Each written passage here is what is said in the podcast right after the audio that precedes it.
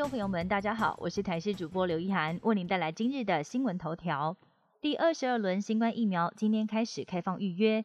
中央流行疫情指挥中心表示，目前一共有七百二十七万人符合第三季的接种资格，将会提供一百五十四点八万人预约。其中以莫德纳最多，一共有八十一点六万个名额；B N T 居次，总共是五十八点七万个名额。高端和 A Z 分别有十一点六万以及二点七万个名额。全国中小学将在二月十一号星期五就要开学了。台北市教育局升级防疫措施。包括教师、校外人士，只要进入校园，都得要施打完两剂疫苗，并且满十四天。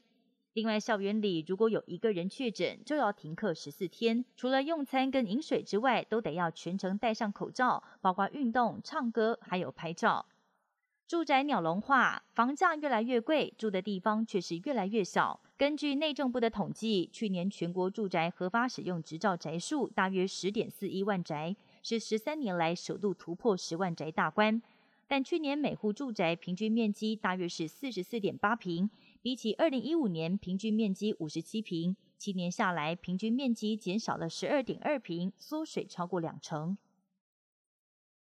日本疫情严峻，就连皇室成员也确诊。根据日本媒体的报道，日皇大正的曾孙女瑶子女王在七号出现喉咙痛等症状。八号进行检验之后，证实染疫，也成为第一位确诊的日本皇室成员。她随即入住宫内厅医院接受隔离治疗。宫内厅表示，瑶子女王除了喉咙痛以外，没有其他症状。目前她自己一个人住，传播途径还不清楚。不过，根据了解，在上个月底，他有曾经参加过宫中的祭祀。尽管当时日皇德仁也有出席参加，但宫内厅排除了日皇德仁染疫的可能性。香港疫情失控，连续两天新增加的确诊人数飙破六百例。眼看确诊人数飙新高，让港府祭出历来最严厉的防疫措施。从十号开始，四人限聚令紧缩为两人，任何私人场所不得有两个家庭以上的跨家庭聚会。另外，从二月二十四号开始，也要实施疫苗通行证。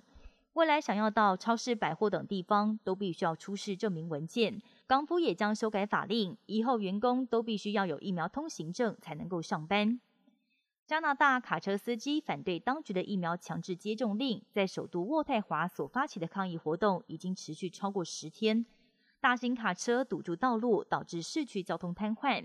目前渥太华仍然处在紧急状态。而跟渥太华交接的美国汽车重镇底特律市也出现了卡车回堵的情形。抗议团体跟加拿大当局双方的态度都很强硬，每家地区相关供应链也受到严重冲击，让民众的生活也受到影响。以上新闻由台视新闻编辑播报，感谢您的收听。更多新闻内容，请锁定台视各界新闻以及台视新闻 YouTube 频道。